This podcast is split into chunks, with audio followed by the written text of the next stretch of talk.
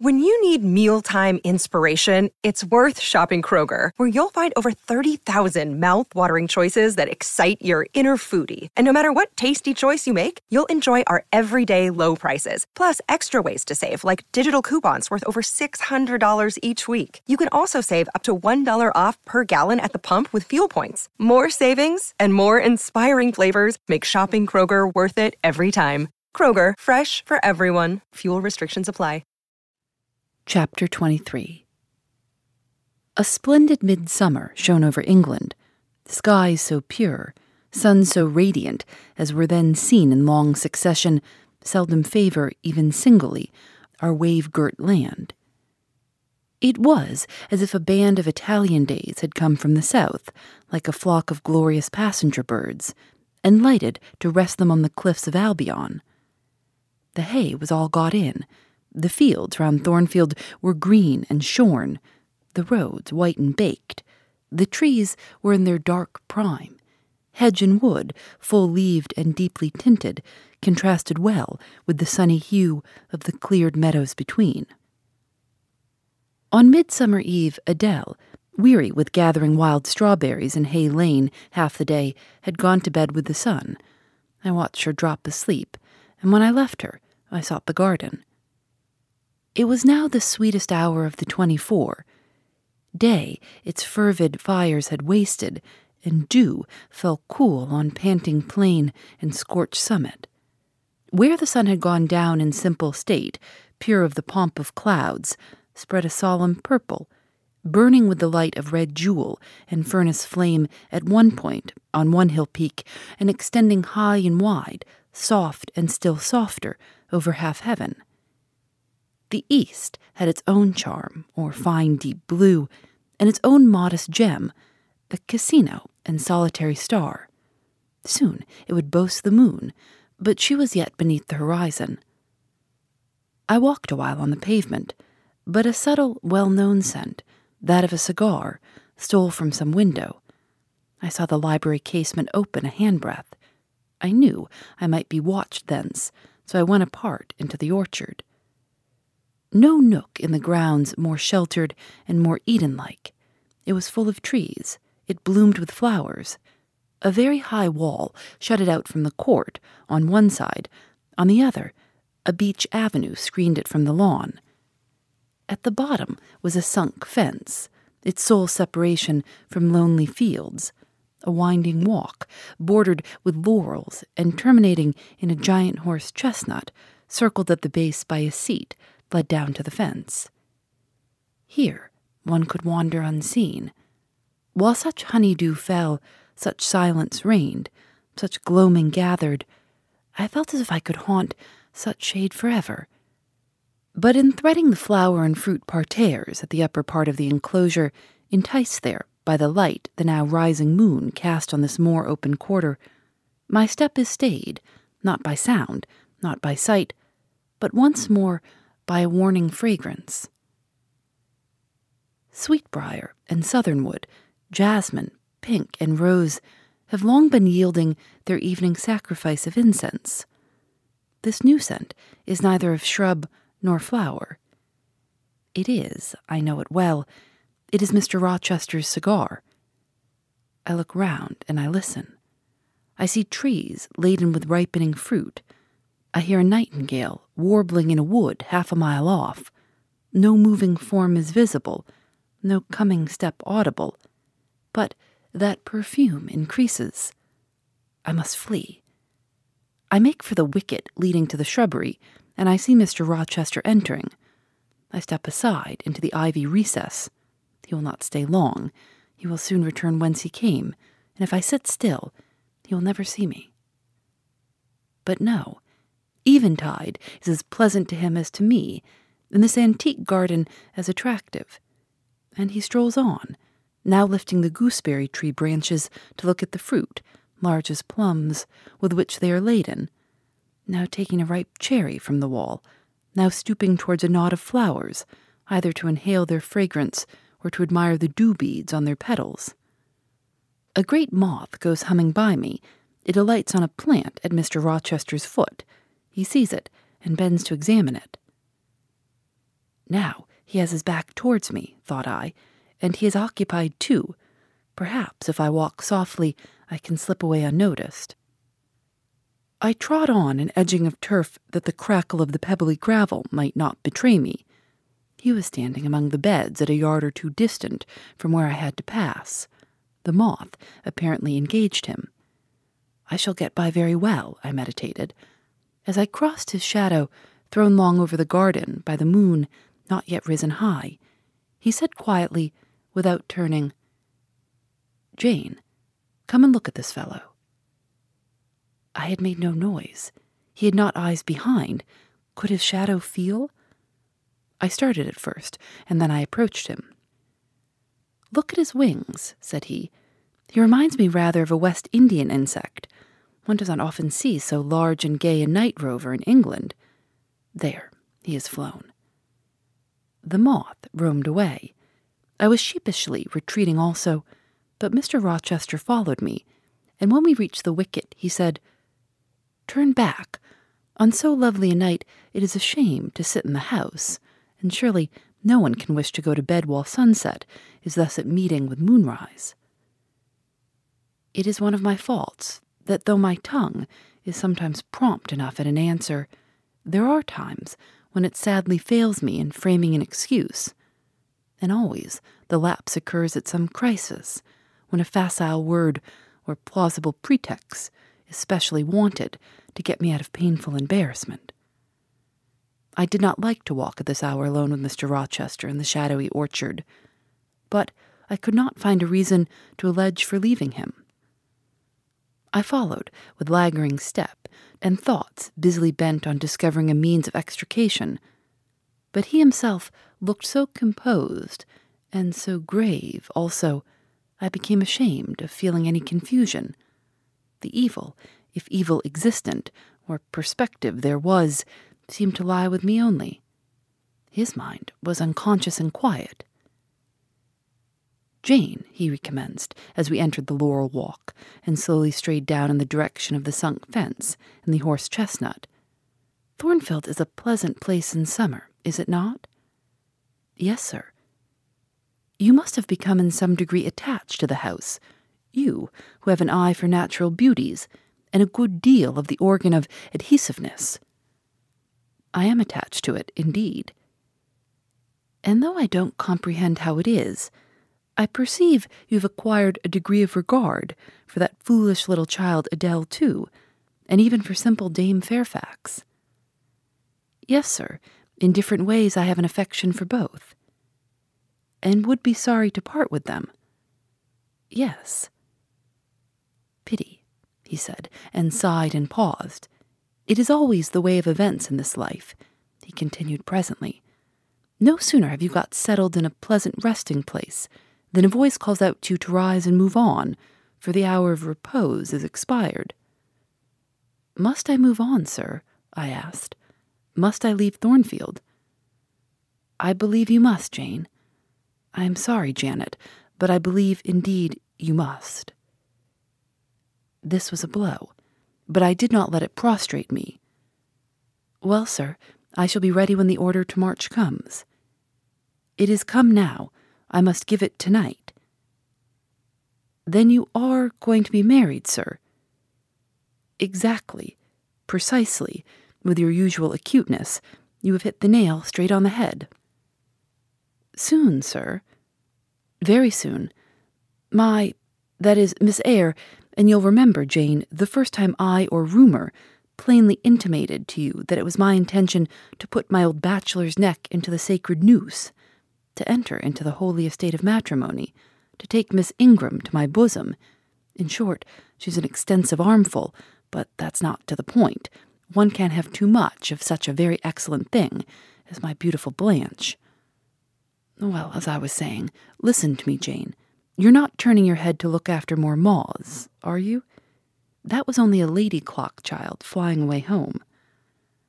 I wish to remind you that it was you who first said to me with that discretion I respect in you, with that foresight, prudence, and humility which befit your responsible and dependent position, that in case I married Miss Ingram, both you and little Adele had better trot forthwith.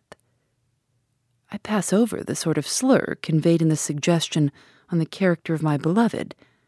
Indeed, when you are far away, Janet, I'll try to forget it. I shall notice only its wisdom, which is such that I have made it my law of action.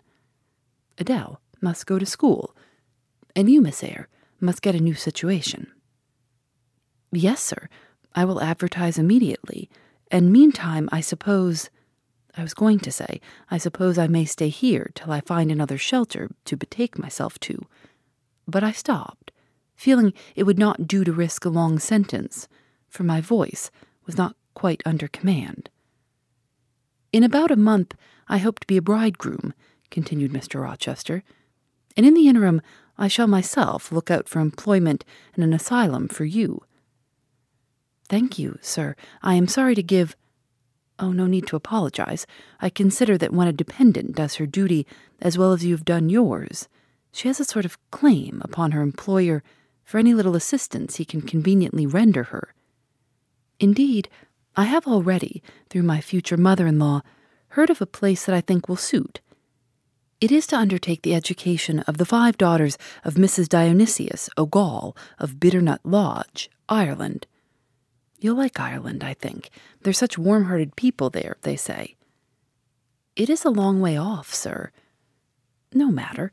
A girl of your sense will not object to the voyage or the distance. Not the voyage, but the distance. And then the sea is a barrier. From what, Jane? From England and from Thornfield and.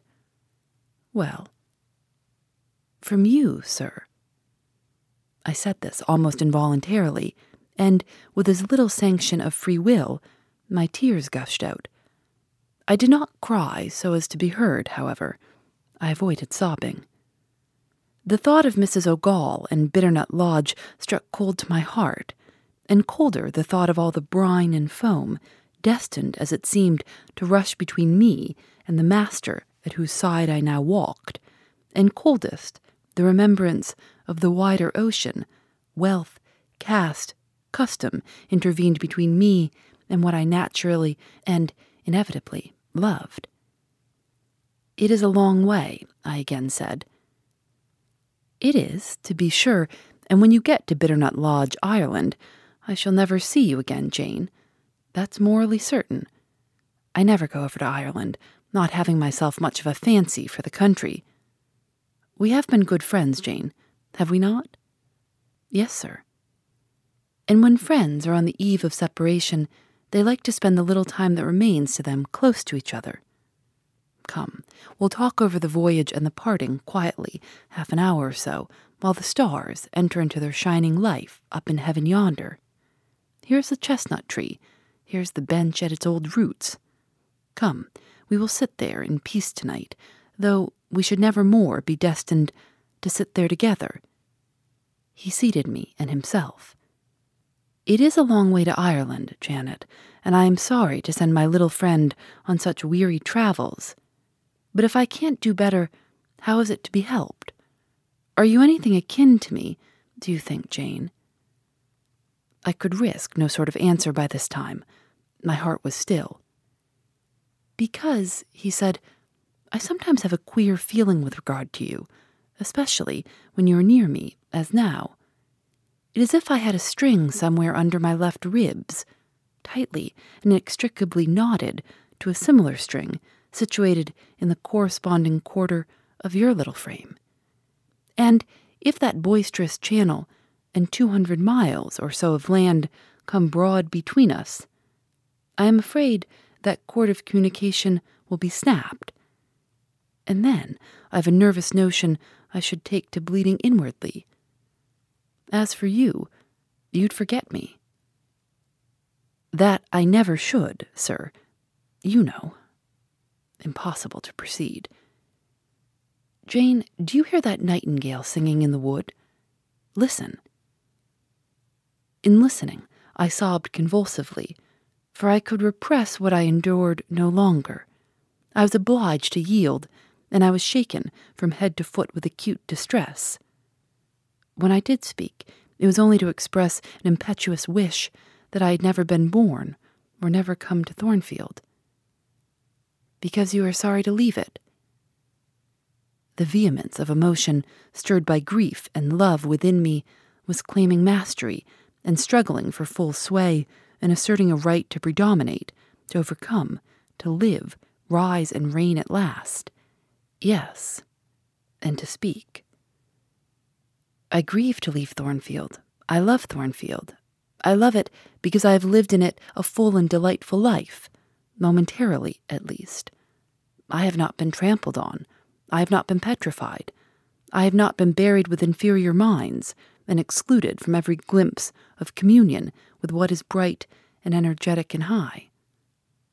I have talked face to face with what I reverence, with what I delight in, with an original, a vigorous and expanded mind.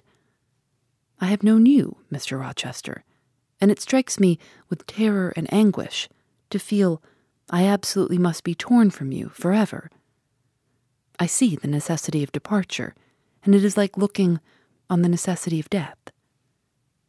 Where do you see the necessity? he asked suddenly. Where? You, sir, have placed it before me. In what shape? In the shape of Miss Ingram, a noble and beautiful woman, your bride. My bride? What bride?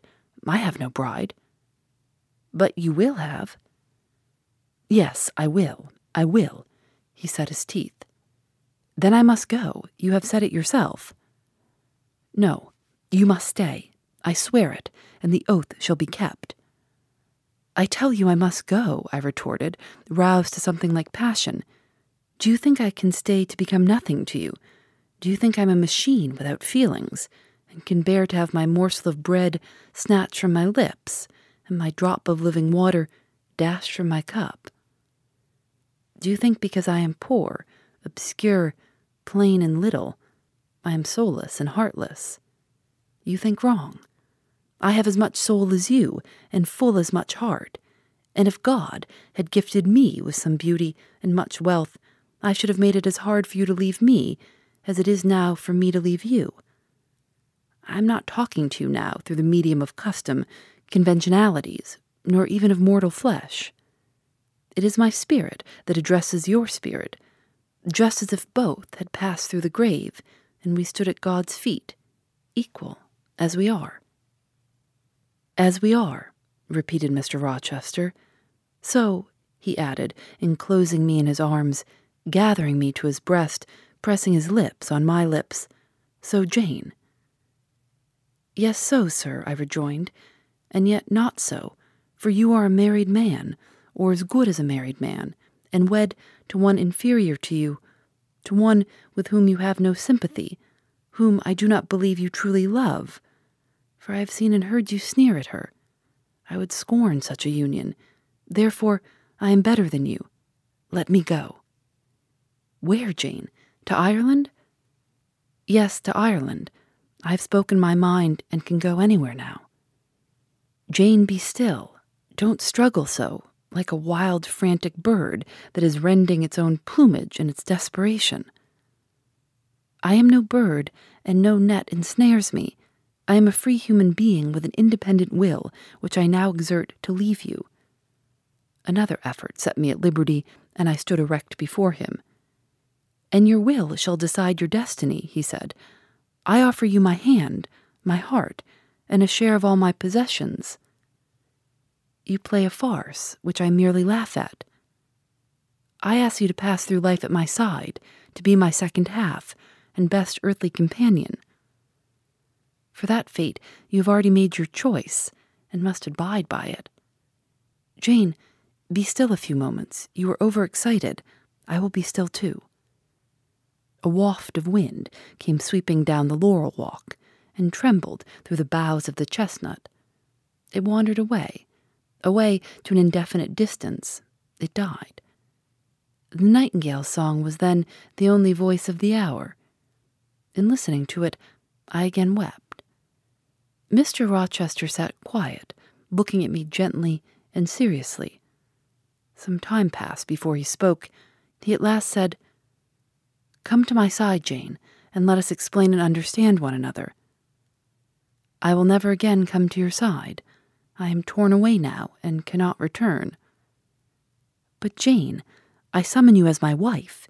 It is you only I intend to marry. I was silent. I thought he mocked me. Come, Jane, come hither. Your bride stands between us. He rose, and with a stride reached me. My bride is here, he said, again drawing me to him, because my equal is here, and my likeness, Jane. Will you marry me? Still, I did not answer, and still I writhed myself from his grasp, for I was still incredulous. Do you doubt me, Jane? Entirely. You have no faith in me. Not a whit. Am I a liar in your eyes? he asked passionately. Little skeptic, you shall be convinced. What love have I for Miss Ingram? None, and that you know. What love has she for me? None, as I have taken pains to prove.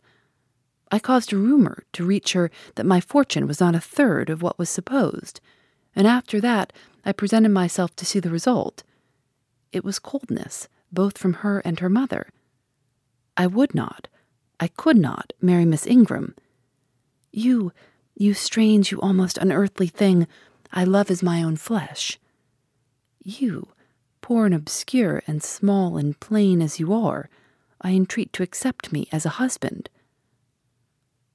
What, me? I ejaculated, beginning in his earnestness, and especially in his incivility, to credit his sincerity.